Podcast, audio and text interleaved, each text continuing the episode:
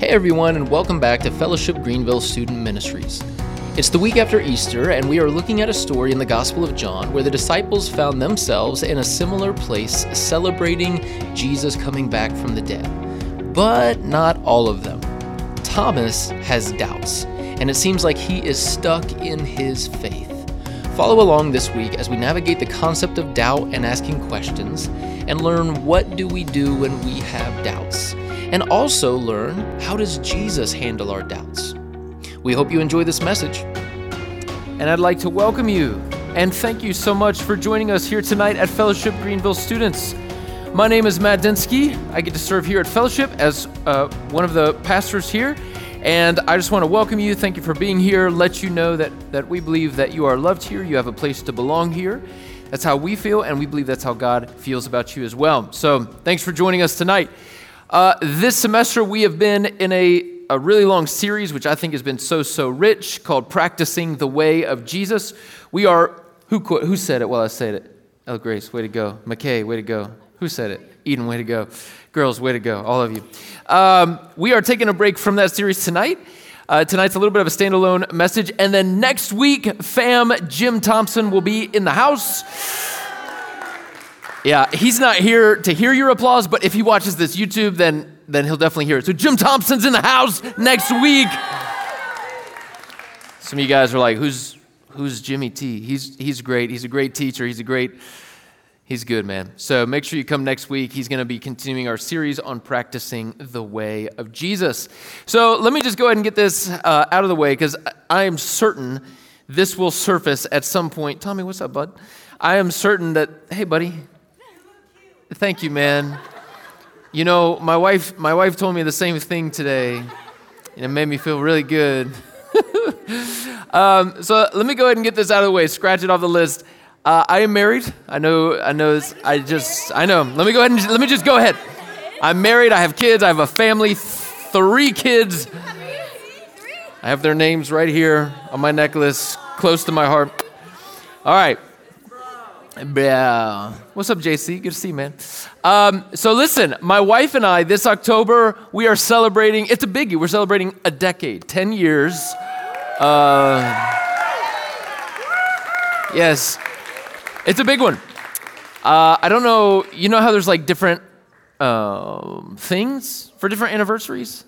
What's the decade? I don't, paper? What is, what is the, de- you know what I'm saying? Like some of them are like metal, tin, paper, I don't know. Anyway, wood. Anyway, I'll give her a stick. But we are celebrating our 10 year anniversary. Um, but here's what I want you to know, because this may shock you. Some of you guys know this about my story, but here's what I want you to know.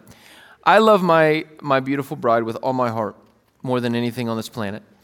I love my kids. Um, like the best part of my day is coming home, and the hardest part of my day is leaving home. Like I just, I love being with my family. But here's what you may not know is that when, when Lauren and I were dating, we dated for three. Tell me, that's not the joke yet. That's not the joke. Yeah, yeah, yeah. You got to wait on it. Uh, Lauren and I dated for three years total. Um, at the two and a half year mark, at the two and a half year mark, I became riddled with doubts and questions, and I was so unsure about this girl that I was dating. At two and a, at Tell me that's not the no no that's not the joke. that's not the joke yet. I'll let you know. I'll give you the cue, man. All right, buddy. Um, at two and a half years, guys, two and a half years of being with this girl, and, and at that point in time, I think I was 25, she was uh, 26, 27. Like, like, yeah, we were a little older, and um, so it was serious. And at two and a half years, I began to doubt and have questions, and I was so unsure. And for the next six months, I basically tanked the entire relationship for six months. Like, I, Matt, I was, I, like every night, I, I would go, I'd hike out into the woods and just pray for hours. I'd build a little fire and I would just, just me and God, like, God, I need help. I need clarity. Would you give me answers? How do I know? Like all these questions of like, how do you know the one is the one? Like all these, you know, questions. Man, I was just riddled with doubt and I was having so many questions, so much so that it began to hurt the relationship with my sweetheart. And for six months, it was like we didn't break up, but it was pretty much we weren't we weren't dating. Like it was a six month period of not talking that much, a lot of questions, trying to figure things out. Like, how do you actually know? Like, just all those things. And what I was desiring was certainty. And thankfully, my wife uh, is the most gracious woman on the planet and the most understanding uh, woman on the planet. But, guys, even like I was even standing at the altar on my wedding day, and I was still like terrified and searching for that uh, certainty and clarity. And I know in your minds, like it's so easy to buy into this Hollywood idea of like, no, when you're hit with love, you will know it. Like, no, there's there's baggage from your past, and there's questions and stuff from your family starts to surface, and all of a sudden you're like, am I destined to repeat everything I've experienced in my life? And and you're just searching for clarity, and you have doubts. And even on my wedding day, I had doubts. And even in the first year of my marriage, sometimes I would wake up and I would like look at her sleeping in the bed, and I'd be like what have I done? Like, I, I, it's, too, it's too late now. No, that's not on her. That's on me. Like, it's not because she was like mourning Lauren. It's on me. I just had doubts. And by the way, like, she knows this. We laugh about this. So I'm not telling you guys anything we haven't talked about.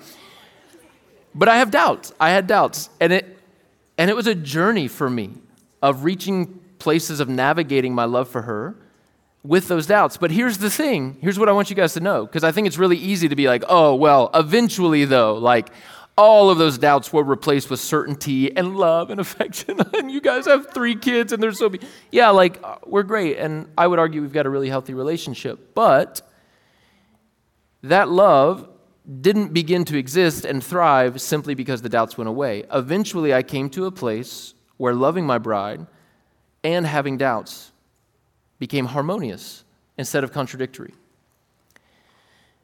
And I wonder, this is my, this is my thought tonight, I wonder if there are some people in the room tonight that are experiencing a lot, a lot of doubts and a lot of questions, not about your boyfriend or girlfriend, though maybe, but you can laugh at that one, Tommy. That is a good one. Uh, but maybe you have doubts about God about the existence of God, or you have questions about some, some beliefs within the Bible or some things you've heard within the church that you've been carrying, that you, you've brought in tonight, and you don't really know what to do with. Like, how do you vocalize doubts? Is that even appropriate? Are you allowed to do that? Because I've experienced this with a lot of students. Like, students have this taboo idea about doubts. You're never allowed to have doubts, you can't question anything. And so then, like, those conversations and questions never happen. And so, what do you do with questions about God? The, the question for tonight is Do you have doubts about God, about your relationship with God, about who God is, about understanding something, about something you heard one time?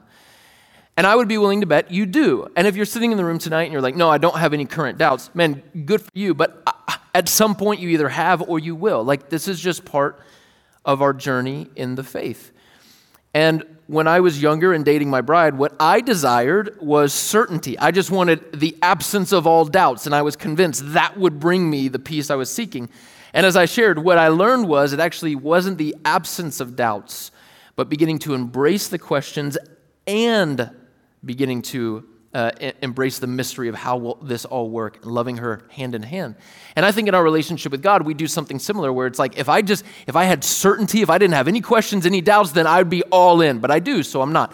It's like what if there's a reality where we can have questions about our faith and about god and about how all this works? And those questions actually somehow create a stronger faith not a weaker faith what if doubt was not the opposite of faith? What if we began to think about certainty as the opposite of faith? Because I think faith lends itself and allows for mystery and questions and even doubts. And so, what if tonight we, we looked at a story of how Jesus engages someone who is having some serious doubts and maybe felt some freedom tonight to maybe verbalize for the first time some questions we have? Or take those things to God in prayer. Or instead of seeking certainty, certainty, certainty, what if we began to embrace mystery and learn how to have faith in the midst of that? So let's have that conversation tonight. Let's look. We just had Easter. We just celebrated Easter, which, um, yeah, yay, is, is like our pinnacle holiday in our faith. Uh, Paul says in the, in the book of Corinthians, that if Jesus didn't raise from the dead, then our entire faith is meaningless. It's all in vain. So, like, as great as the story of Jesus is and his death on the cross and all of that, if the resurrection didn't happen, none of that really matters. It's just another person claiming to be God who died. So, the resurrection is everything. It's like the eggs are in the basket, not trying to make an Easter pun there, but all the eggs are in the basket. The resurrection is everything. And we just celebrated it. And for most of us, it's pretty normal holiday. We dress up in pastels or some like weird tie, bow tie, fancy clothes thing we never wear except once a year. And girls put on like cool dresses that have pockets that you don't even see until their hands are in them. And it's just really cool. And we have these rituals and we bake hams and hunt eggs and eat chocolate rabbits and just all this stuff, right? But one of the, one of the things about that holiday that we celebrate is this audacious and radical claim that a man who was dead came back from the dead after being dead for three days and we celebrate that. And it, it, it's pretty wild if you pause to think like that is what this all rotates around, revolves around that. There's a story in the Bible where Jesus has resurrected from the dead. He's, he's back from the dead, what we call Easter. And then shortly after this, his, his friends, his disciples, his boys are meeting together in a room. They're kind of locked away in a room. And one of them is having some serious doubts. He goes by the name of Thomas. In fact, we, t- we tend to call him Doubting Thomas. He's got this bad rap because he had some doubts. But like Easter has just happened and he's having doubts. And so if you're in the room tonight and you've had doubts or you have doubts, you have questions how does this all work? Do I really believe that? What do I do with this thought? Do I take that to someone? Would I get in trouble for saying that? How do I know? Are there any safe people to talk to that would hear me instead of just judge me? Like, what do we do with our doubts? Let's take a look at this story. But here's what I want you to know I, I do think doubts will come. Um, there, there was this guy, he's, he's kind of a famous intellectualist. His name's C.S. Lewis. He's written a lot of uh, books. Uh, Chronicles of Narnia uh, is one of those series. And he has this quote C.S. Lewis says this Believe in God, and you will face hours when it seems obvious that this material world uh, is the only reality. In other words, it just seems like there's nothing beyond this life, even for those who believe in God. Disbelieve in God, and you must face hours when it seems like this material world seems to shout at you that this is not all. In other words, like for those of us who believe in God, there will be moments where we got to come face to face with our doubts. Like, man, is there more than this life? But even those who don't believe in God will come face to face with this thought like, there's got to be more to this life. Doubts are a part of our life. The question is not will you have them, but what do you do with them? How do you handle your doubts? And furthermore, how does Jesus handle your doubts? So, for the sake of tonight, let me define doubt this way. That way we know what we're talking about. Everyone's on the same page. Doubt is what happens to us when an experience or question enters our story that our current worldview cannot make sense of.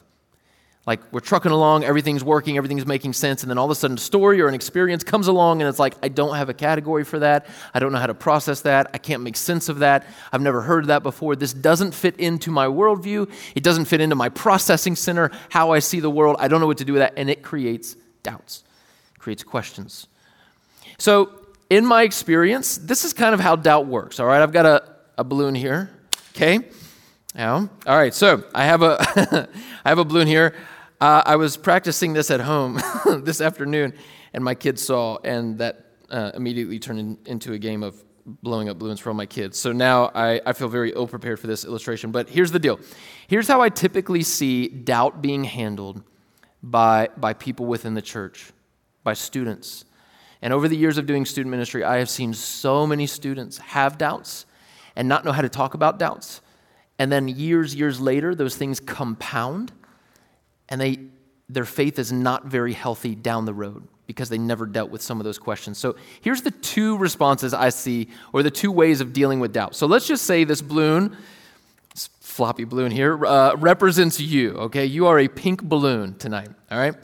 And you have a question about God, you have, you've got a question about Jesus, something doesn't make sense to your current worldview, there's no category for it you have some questions, you're scared to ask. What if you get in trouble? What if you get judged? And so you have this doubt, you don't know where to put it, and so it goes in the balloon. Ready?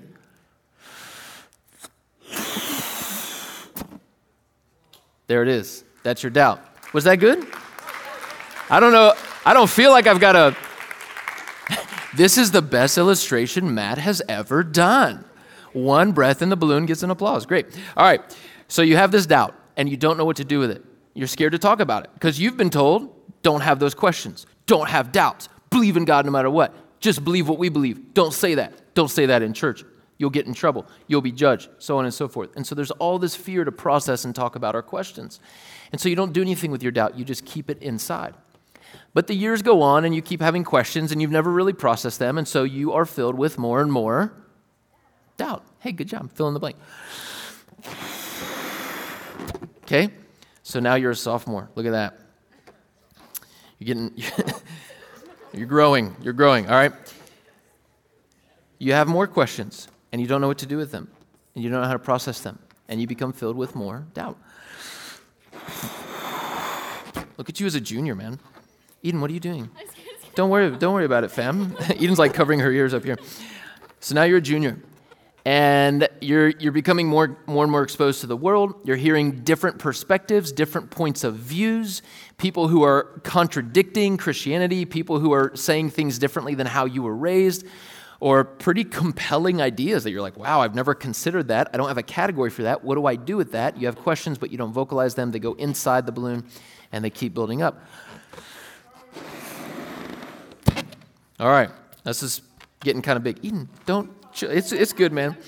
All right, cool, cool, cool. All right, so now you're a senior.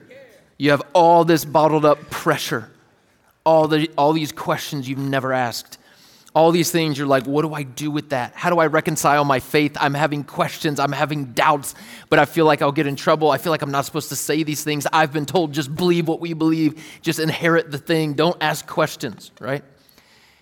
And so you get even more questions and more doubts, and you don't know what to do with them.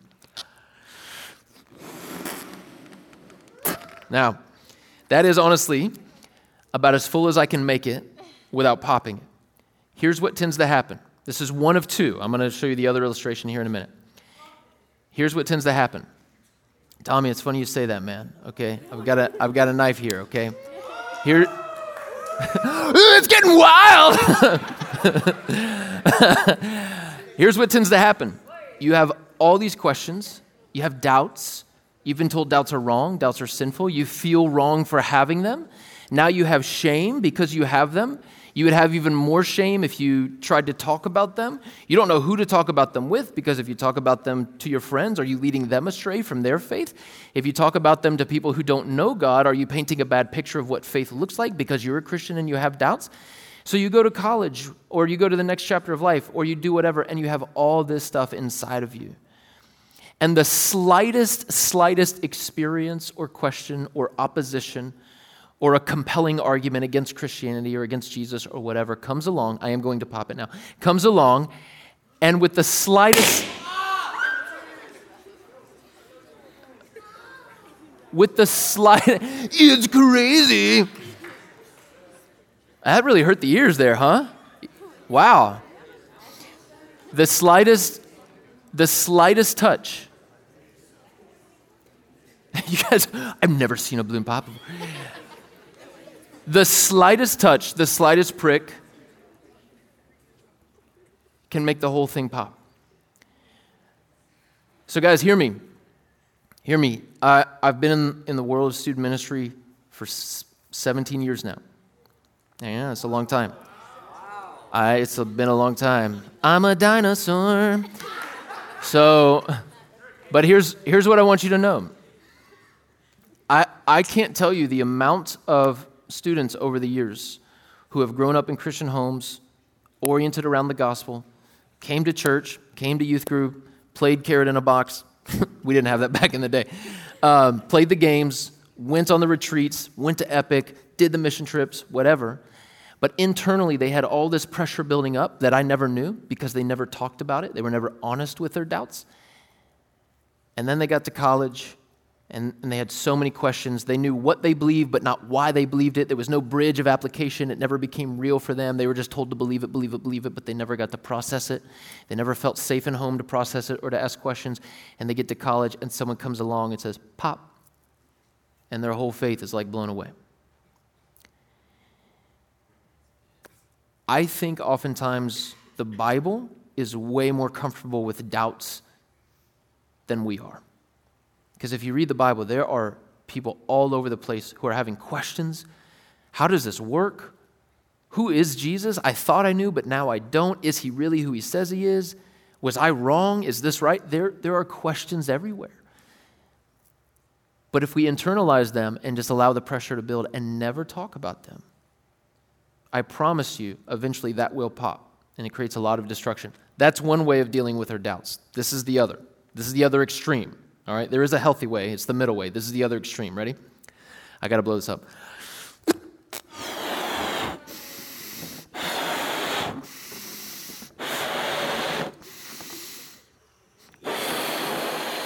All right, I'm not going to pop this one. I'm not going to pop this one. So here's what happens same deal. We have all this pressure, we have all these questions, we have all these doubts built up. And instead of something coming along and just putting, you know, like some uh, something sharp against us or whatever, we just decide to detach ourselves from the very thing that was holding us secure. Oh, that would have been that would have been so sick. Home run catch. We decide to detach ourselves from the very thing that was holding us secure. So the other extreme that I see in students is not, is not um, some external thing devastating their faith, but an internal decision. They decide to remove themselves from the hand of Jesus. It's a reaction. They just go wild. It's like, all right, I'm just going crazy. And they're just all over the place, living in wild ways because they had all this pressure and they didn't know what to do with it. That's the other extreme. We allow something to destroy it, or we tend to destroy it ourselves when we have all this bottled up pressure. But there is a healthy path. Notice the different color. Mm. Your man thinks through the illustrations, okay? The healthy path is doubts come along, questions come along, and it builds up the pressure. And then we come before God and we're honest with that question knowing that we'll be received with grace and compassion, and we begin to process that question with God, not removing ourselves from the very thing that holds us firm, but also not getting so big that an external pressure won't bust us. We process, this sounds terrible, but we, we release the pressure. We talk to God. We're honest about our doubts. And then more doubts come.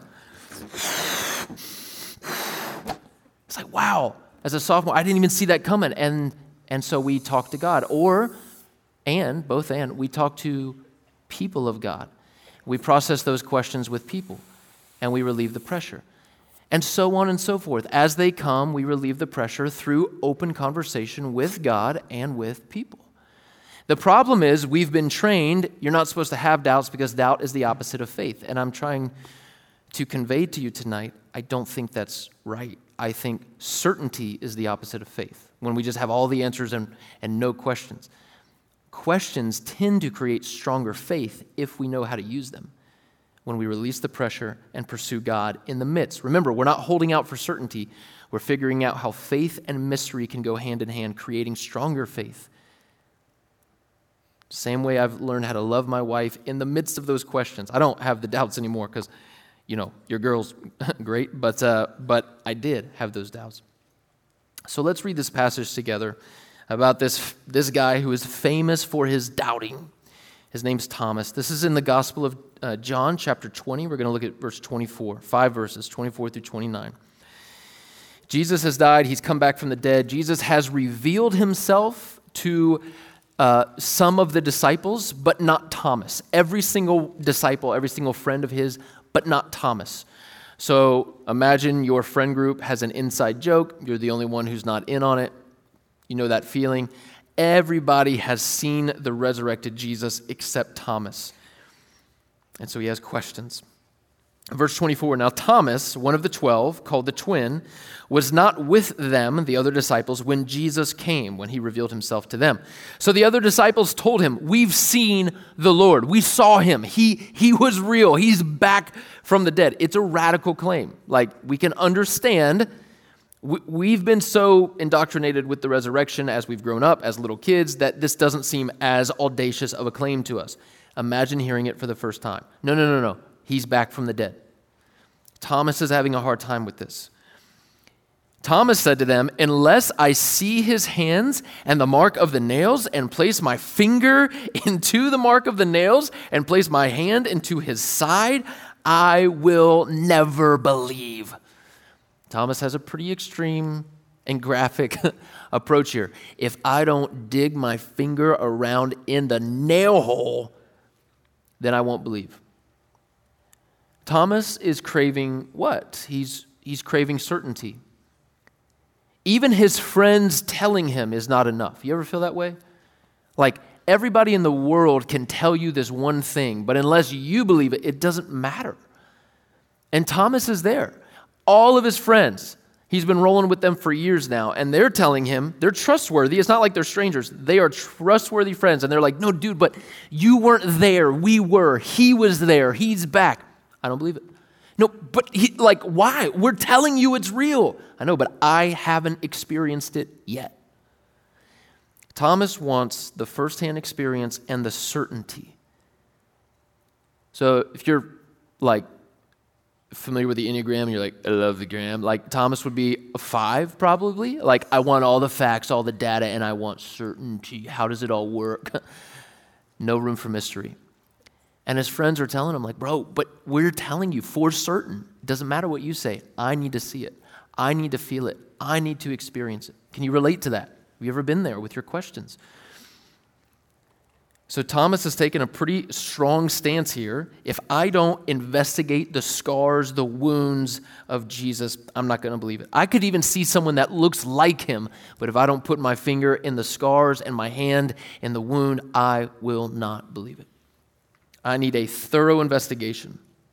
I need certainty. Verse 26, look at the timestamp.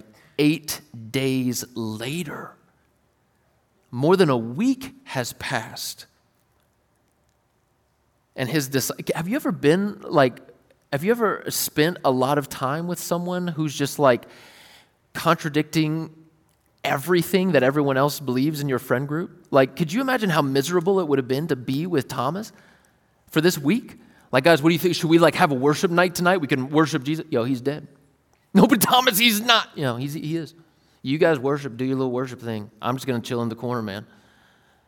Okay, guys, should we have like a prayer time? Like, pray, like pray to Jesus? No, Jesus is dead. But Thomas, he's not. No. I mean, you guys can do what you have your little fancy prayer time, but I, I'm not in. Like every single day for that week, Thomas was in doubt. He was in questions. He was in questioning. Eight days later, his disciples were inside again, and Thomas was with them this time. And although the doors were locked, Jesus came and stood among them, and he said, Peace be with you. And then he said to Thomas, Put your finger here and see my hands, and put out your hand and place it in my side. Do not disbelieve, but believe. And Thomas answered him, My Lord and my God.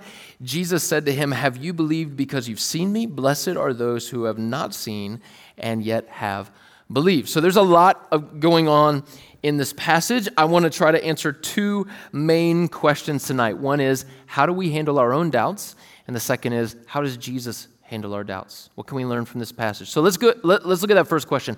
How do we handle our doubts? When we have questions, when we're taking the hard line that Thomas has taken, like it doesn't matter what you believe, it doesn't matter what anyone else says. Oh, you had a great experience? Good for you. I haven't. I have questions and I need certainty.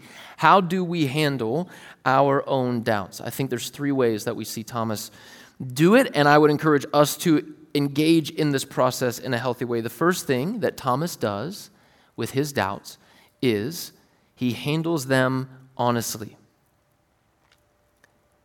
So I, I know this doesn't seem like that, you know, prolific as an idea, but think about our balloon illustration again. Doubts come along. All this pressure builds up. Most of the time, instead of dealing with these honestly, we just keep them bottled up. And if we're really honest, we try to hide them. I know, I love Jesus. Yeah, he's so good. We have all this stuff. Thomas gets a bad rap for doubting, but he's asking genuine questions. He's, he's honestly wrestling with his doubts. And what does that dialogue with God do? It begins to relieve that pressure. Thomas has a bad rap for doubting, but if you read through the Gospels, Thomas is bold in his faith. There are multiple times where it's Thomas who's initiating the faith of the disciples. Thomas is the one saying, We are willing to die with this man. Thomas is the one asking how to follow Jesus into heaven once he goes. It is Thomas who is the initiator of some great faith movements. He just has questions and he's honest about them. I know he gets a bad rap. But honestly, I feel like if we were honest, all that pressure that tends to build up would begin to dissipate because we would learn how to ask good questions and not silence a potential dialogue with God or people of God. Again, over the years, I have seen massive amounts of students walk away from their faith because they have a balloon filled with questions that they're too scared to ask, or by that point, they're too bitter to ask. They know what they believe, but not why they believe it, and it's just so fragile. When we begin to have honest dialogue, I'm not talking aggressive dialogue. I don't mean like, God's not real, this whole thing sucks. I'm not talking like aggressive. I just mean ask your questions. Like, Matt, how do you, how do you know? How do you have faith in God over the long haul? Like, there are things happening in our world that make me question what do you do with the problem of evil? How would God allow suffering on this earth and things like wars and hunger and, and poverty? Like, how can you reconcile faith and the reality of our world. Or, like, Matt, what if I feel like my sin is too big to forgive?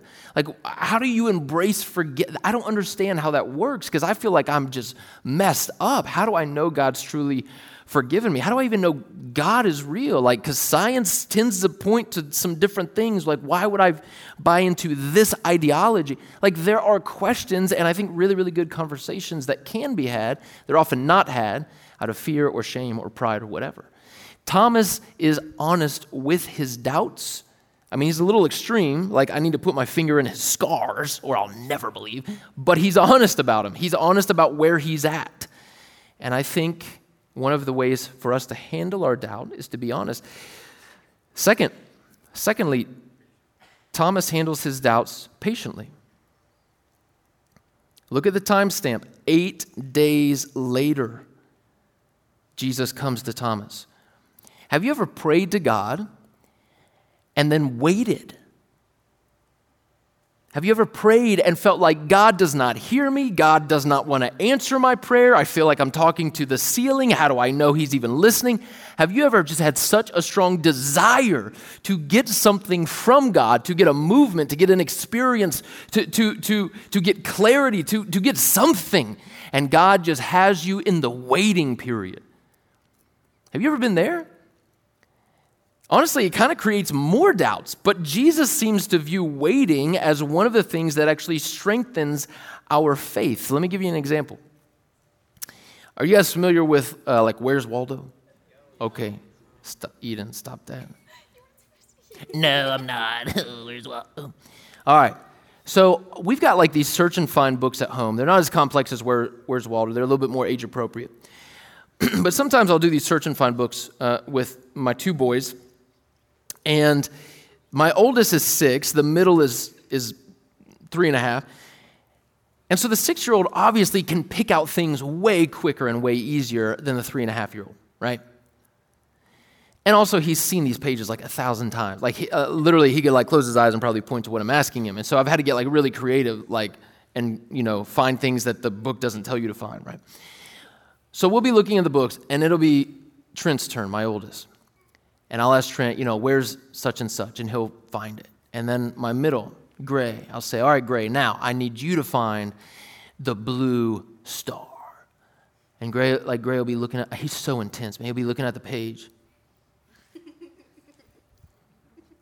All over the place. I mean, it's like literally right now. He's just like looking everywhere. Poor guy. And my oldest is right there next to him, and he'll make this comment. You know what's about to come?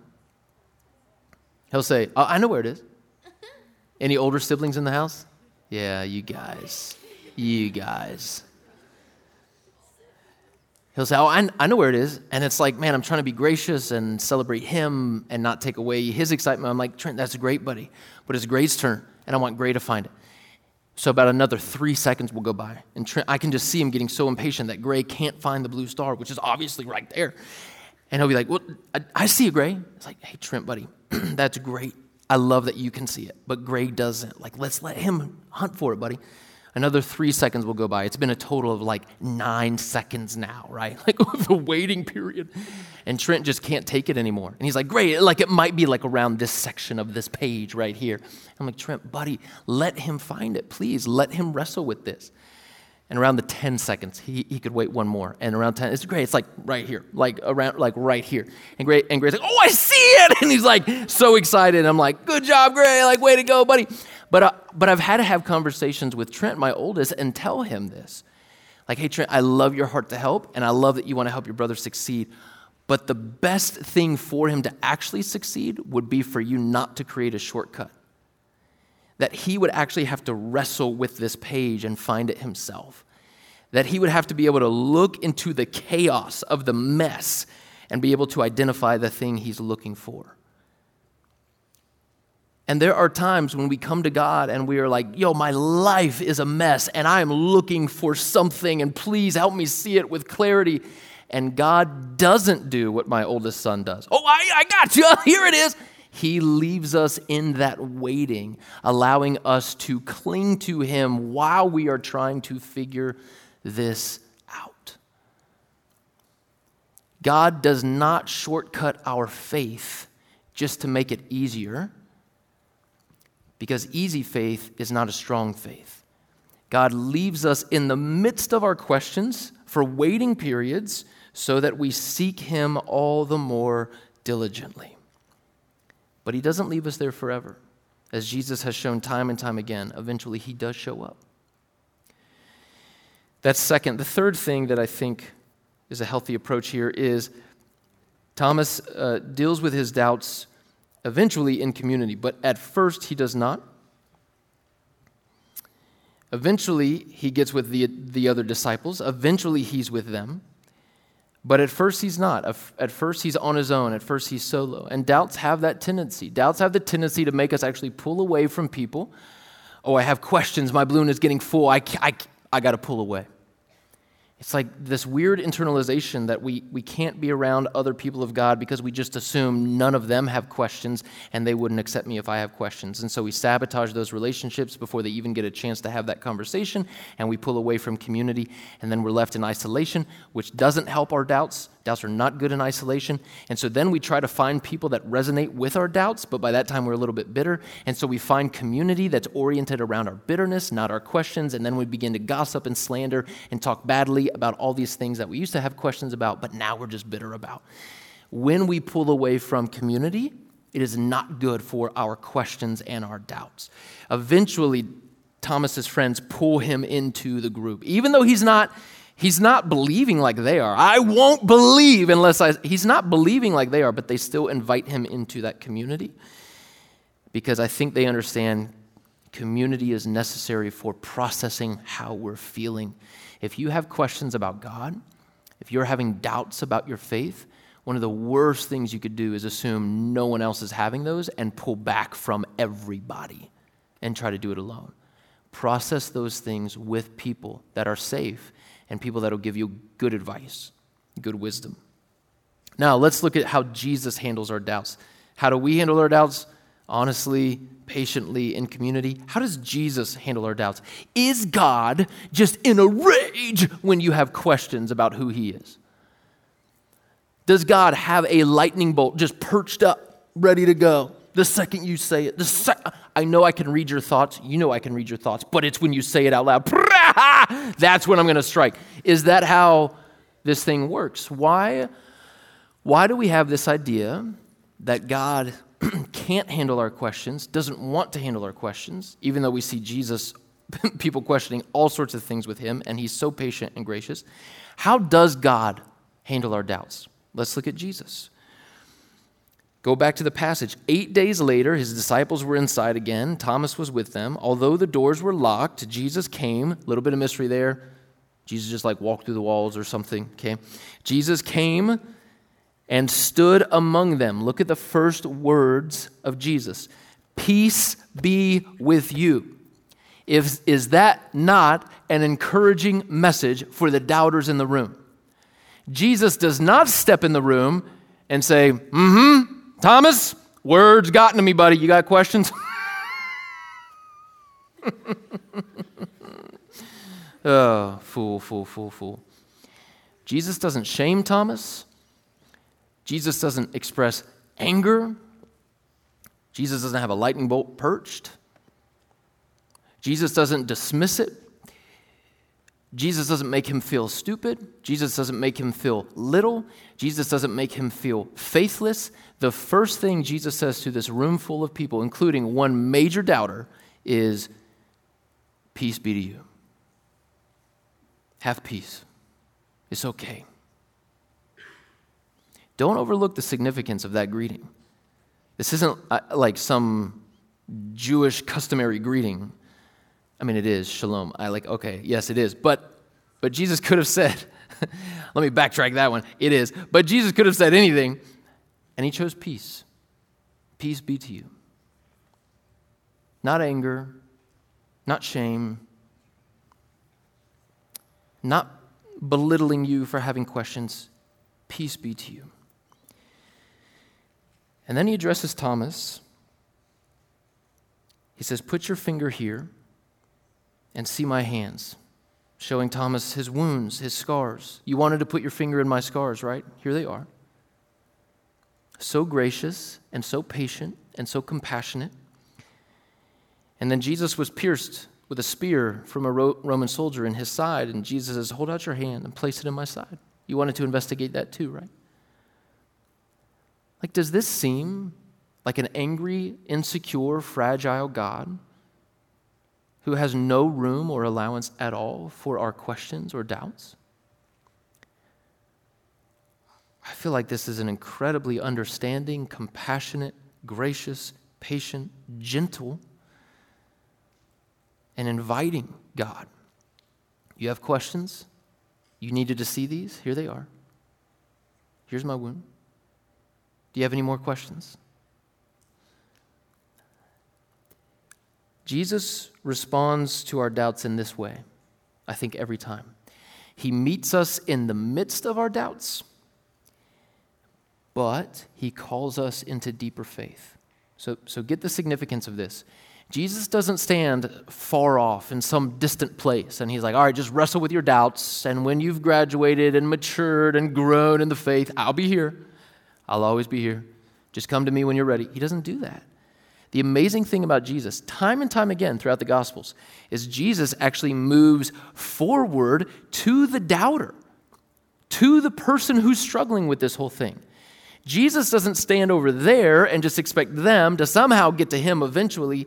Jesus meets them in their own context, in the midst of their mess, in the midst of their questions, in the midst of their doubts, in the midst of their life, in the midst of all that pressure inside of that balloon. Jesus comes to them. And I believe Jesus comes to us. He doesn't stand off somewhere and say, Work yourself to me, work through this. In a couple years, when you've matured and you've got a stronger faith, I'm sure you'll come back. Jesus pursues the doubter. He meets Thomas where he's at, but he doesn't leave him there. That's the other amazing thing. Like, Jesus doesn't just come and throw an arm around him and was like, It's okay, buddy. No, it's okay. This is hard to believe in. He meets him where he's at, but calls him to a deeper faith. He challenges those doubts. So Jesus allows him to investigate. Here's my wounds. Feel them, investigate them, do whatever you want. And Thomas responds with, with praise and worship. He says, My Lord and my God. In an instant, the greatest doubter becomes the most expressive worshiper. But look at what Jesus says, the tail end of verse 27 Do not disbelieve, but believe. That's all Jesus says to him. Greets him with peace, meets him in his doubts, allows him to investigate, and then challenges his current worldview. Don't disbelieve, but believe. So, guys, like the amazing thing about Jesus, and like I, I'm just blown away by this every time I ponder this and think about this. Sometimes we have this perception of God that He doesn't want anything to do with us when we're in the midst of doubts. We've got to have this perfect faith, all polished up, it can never have questions. And we kind of assume Jesus would just stand there and be like, Believe in me. Don't doubt, but believe in me. Or the other extreme is we just assume Jesus is like this super ultra tender dude who like never challenges or pushes and he just comes and he's like, oh, it's okay. It's okay, buddy. Don't worry about it. You'll make it through this somehow. Like Jesus is not some hardline, graceless God, but he's also not a softy without truth. Jesus meets Thomas where he's at with compassion and grace, allows Thomas to express his doubts and investigate them and his questions, and then challenges Thomas out of them. Don't disbelieve, but believe. And Thomas begins to worship. Do you have doubts? Do you have questions about how all this works? You ever doubt God? You ever just come face to face? You know what I'm saying? Like, those nights where all this, you're just up at like 2 a.m., you've binge watched Netflix for a little bit too long, and you finally decide to turn it off, and all of a sudden you just have this moment of clarity, and you're like, is this real? like, is my faith legit? and you, you just have these crystal clear thoughts, and all these questions come flooding in your mind, and you have no idea what to do with them. Please, I'm begging you, do not allow them to build, build, build, build, build without ever having a conversation because either something will destroy your faith or you will destroy it yourself and remove yourself from the one who holds you secure and just kind of go wild. Deal with your doubts. How, Matt? Honestly, have conversations about them. Patiently, understand there's a waiting game to, gain, to gaining clarity in this thing. And mystery is okay in the faith. And then in community, please don't remove yourself from people that can care about you and love you well. Okay, but how does Jesus handle my doubts? He meets you where you're at and he invites you out. Jesus can move you from having serious questions to worshiping in a heartbeat. And oftentimes, what I've found is Jesus helps us worship in the midst of our doubts, not in the absence of them. In fact, if you go to Matthew chapter 28, one of the most famous passages in the whole Bible where Jesus gives his disciples the Great Commission go and make disciples, baptizing them in the name of the Father, Son, and Holy Spirit, teaching them all that I've commanded you. I'll be with you to the ends of the age. If you go there and read Matthew 28, it says his disciples met him, but some doubted. Like even even there, there's doubt happening. Like how is this? How is this real? we'll, we will have doubts. We will have questions. It's a week after Easter. This happened pretty soon after Easter. And if you're in the room tonight and you feel like, I don't know how to ask questions, we just celebrated Jesus coming back from the dead. I feel like if I vocalize these things, I must not have faith. I just want you to know the Bible, the Word of God, Jesus seems to invite us to have questions and have doubts and navigate them with grace and truth and comfort and compassion. It is when we bottle them up and store them aside and pretend like they don't exist and live in shame and react out of fear, that's when it seems to get dangerous. It's when it tends to lead us down some dead end roads and our faith does not grow. So I'm challenging you and encouraging you to deal with your doubts and navigate your doubts with honesty, not aggression, please hear me, but honesty, with patience, and do it in community. Do it with people. And let Jesus meet you where you're at. Let him hold out his hands, take a look, and then take him up on his challenge to believe. You've got doubts, that's okay, but believe. I'm right here. I think the strongest faiths on the planet are the faiths that have been strengthened by the flames of doubt, navigating the mystery and coming through the other side. That is a strong faith. Pretending like the questions aren't there, pretending like the mystery doesn't exist, avoiding it altogether, you will not have a fully developed faith. So embrace them, ask them, meet Jesus, let him meet you. Navigate the mystery with faith. Let's pray. Jesus, we thank you for your word. Thank you for this story um, with your friend Thomas, who had a lot of questions. But his questions, I think, are so encouraging and freeing to us in some ways because They help us see that we have permission to ask some questions too, and that you don't dismiss us and you don't seem to condemn us. And Jesus, it seems like you meet us with compassion when, you when your friends here have questions. And so we pray that you would help us navigate those with honesty and patience and do it in the context of community. Jesus, we ask these things in your name. Amen.